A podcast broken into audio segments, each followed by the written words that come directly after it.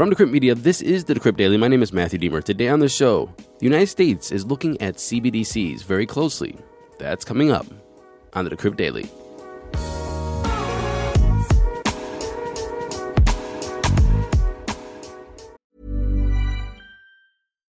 Life is full of what ifs. Some awesome, like what if AI could fold your laundry? And some, well, less awesome, like what if you have unexpected medical costs? United Healthcare can help get you covered with Health Protector Guard fixed indemnity insurance plans. They supplement your primary plan to help you manage out of pocket costs. No deductibles, no enrollment periods, and especially no more what ifs. Visit uh1.com to find the Health Protector Guard plan for you. Good morning, everybody. Welcome to the show. Today is Wednesday, September 21st, 2022. Got some replies. ETH or ETH?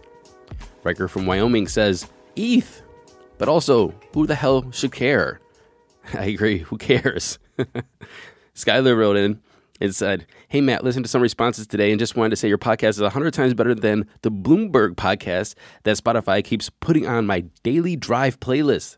And saying ETH without using the ETH version just sounds like you have a lisp and trying to say the letter S. So that's why I use that version. Skylar, actually, I don't know what you're saying. Are you using the ETH version or the ETH version? I think you're using the ETH version. Correct me if I'm wrong. And lastly, Skylar writes, for our fun NFT stories today, here is the last proof of work and the first proof of stake NFTs sold on Ethereum. And a link to an article from Forkast News.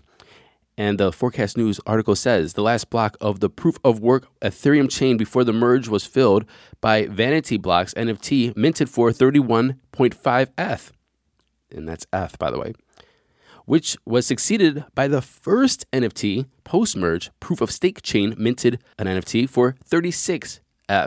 Skylar continues to say, Keep up the good work and always ignore the two star reviews. Thank you, Skylar. I appreciate that. However, I never ignore the two star reviews because I think the two star reviews and the other reviews that aren't five star uh, actually puts you in your place. You actually start to think about the different things. Go, hey, why did I get a two star review? Did this person not get hooked on the first episode or like just the whole format of the show? Like, what could I do better? Sometimes you get enough five stars or four stars or whatever, just like praise and whatever, that you get kind of like stuck in your bubble. Like, yeah, I'm doing a great job. Always challenge yourself. And that's what a two star review does it challenges you to think outside of your bubble. And finally, Pablo wrote back in and said, Hey, Matthew, somebody quoted me on Monday regarding my point of view on proof of work, assuming that I was a Bitcoin maxi. Just to be clear, I was an ETH miner, and I'm currently hodling ETH and looking for friends to create a staking node. Actually, my Bitcoin holding is very small. We got to work on that. You got to get some more Bitcoin, my friend. Pablo continued to say, my last week email was to point out that proof of stake and proof of work are not really decentralized when you add the pool of factors. Yes, proof of work has an advantage due to the mining equipment custodial, but look into proof of work ETH. It was attacked or other smaller proof of work chains when pools or miners get together, they can attack the network. The big difference with big chains is if you want your mining business model to work in safety in your network, then you don't attack it. I believe that the proof of stake centralized exchanges nodes will want the same. And in good long term business, proof of stake or proof of work, the network remains safe so nobody attacks it. Maybe I'm completely wrong, not an expert in the deep details. Anyway, I wanted to clarify Pablo. So, Pablo was shooting back at an email we got on Tuesday. Thank you, Pablo, for listening and writing back in. Now, let's get into those crypto prices.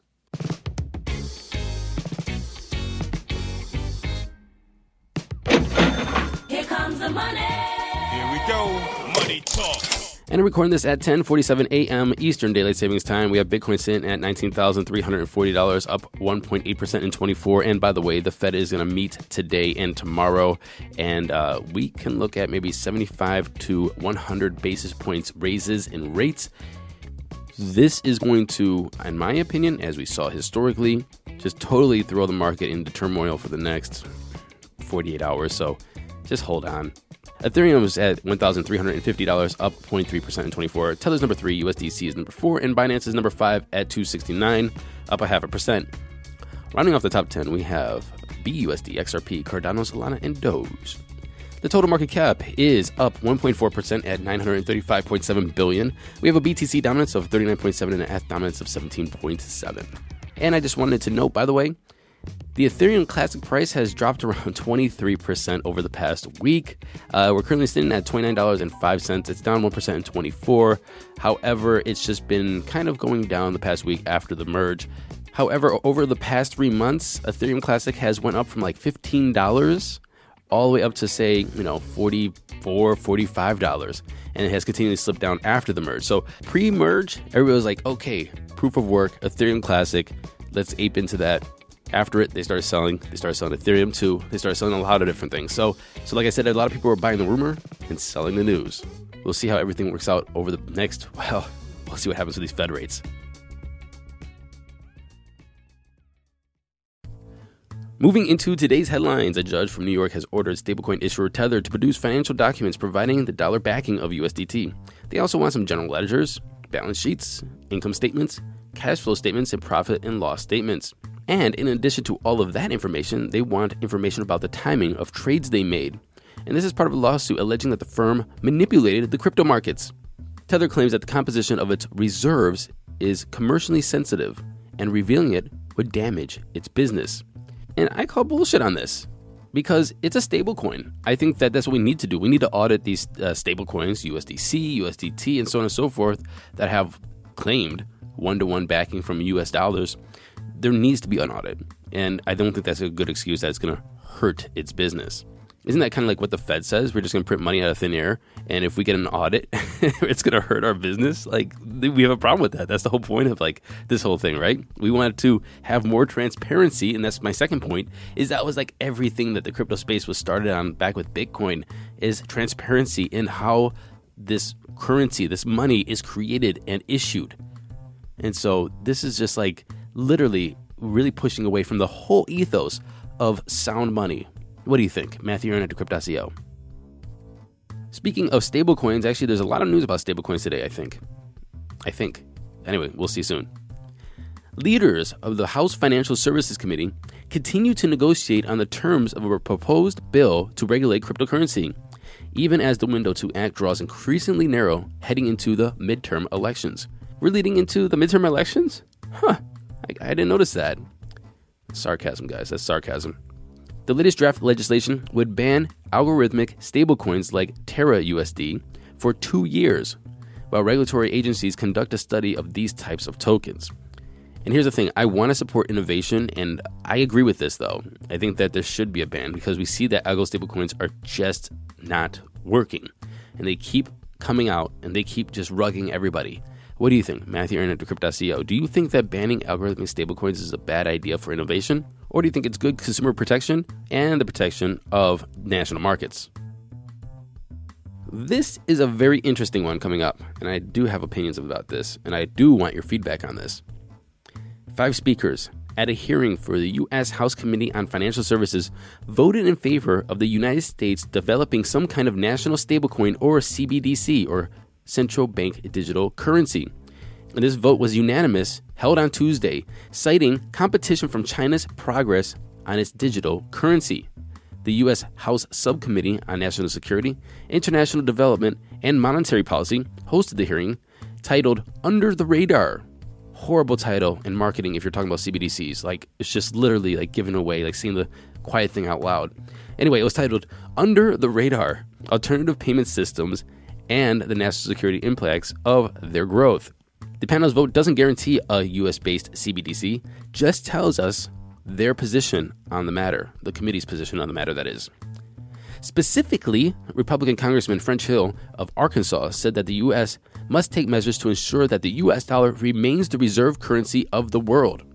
And he continued to say, Spending money like a drunken sailor puts the dollar at far more risk than this debate about digital currency.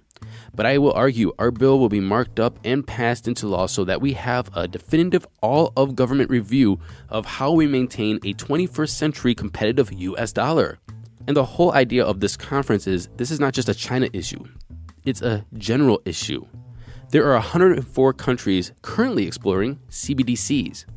And if the United States doesn't explore CBDCs, then the US dollar will be less competitive and will be left in the dust. Now, here comes my thoughts on CBDCs. And I want your thoughts because I think this is going to be one of the most important conversations of our lifetime when it comes to the economy. The move from the United States to go into some sort of central bank digital currency or a digital currency or programmable currency is absolutely scary. The slippery slope, the slopes of slip is unthinkable of where we can go with the amount of control, the amount of monitoring, the amount of surveillance, the amount of restriction to what we can spend, to where we can save, to what we can do with our money is unbelievable. Your imagination couldn't slip so far down the slope to actually understand all of the implications. CBDCs are absolutely dangerous for freedom, for our Constitution, for sovereignty, for individual rights. However, I believe that they're inevitable. And that's the conflict. No matter how much we protest for this, I first of all don't think there's gonna be enough people that will protest for this. There will be a few people protesting, but most people would just be silent because they don't kind of get it or don't really want to look into it because it is a deep subject to really kind of understand. You have to understand a lot of different things about the crypto space. You have to understand digital currency. You have to understand like the, the Fed in general, money in general, the financial system, smart contracts, what you can do with smart contracts, programmable money. You just have to go through all of this to actually understand what a CBDC can do and what it is, what it could do in the slippery slope. I do, I do think they're inevitable. But this is an issue we have to be so, so vigilant on because if we even let up on the gas for one minute, constitutional rights will be eroded. I promise you. And they'll do it in the back end. They will do it in the back end where you won't even know that this is happening until it's too late. And it'll be so entrenched, so deep. It's kind of like our data on the internet, kind of like um, you know Facebook and Instagram and YouTube, and how these data brokers are just selling your data all over the place. As of right now, it's so convoluted that it's almost impossible to stop without changing the whole system and economies and business models of every company that make up of our, our economy. I think CBDCs will be that next step, and it'll be too late before we actually realize what happened. Okay, that was a little bit of a rant, but hey, Matthew Aaron at Decrypt.co. I want your opinion. And finally, I have a lot of opinions today, and here's going to be another one after I read you this article. The popular stock trading app Robinhood listed USDC earlier today, the first stablecoin to be available to retail investors on its platform. Our vision, they said, with crypto is to be the most trusted platform for customers to invest in crypto as well as the most trusted on ramp to the decentralized web. They continue to say customers tell us that they want us to introduce more coins onto the platform. Here's my criticism of this I don't understand why they need it. When you're trading on a centralized exchange, Binance, so on and so forth, you need a stablecoin so you can get out of, say, your Bitcoin because there's no way to go into US dollars, no digital dollars. This was the digital dollar, so you can like get out of your Bitcoin and then trade back into it. Basically, you don't exit the exchange. And Robinhood has the same thing. You just kind of like sell your stock, it goes into your wallet, and you can buy back in or buy back. You know, it's a, they already have this kind of like automated. Unless it's a way to get out of this kind of like brokerage, kind of like clearinghouse sort of model, and just for all crypto, they just use stable coins, and maybe Circle is like ha- having a way to, I guess, maybe administer this. I don't know why they need it. So it's interesting that they are introducing a stablecoin. Anyway, what do you think? I know I'm missing some kind of nuance about this. The nuance was not in the article. Email me, Matthew Aaron at Crypt.co.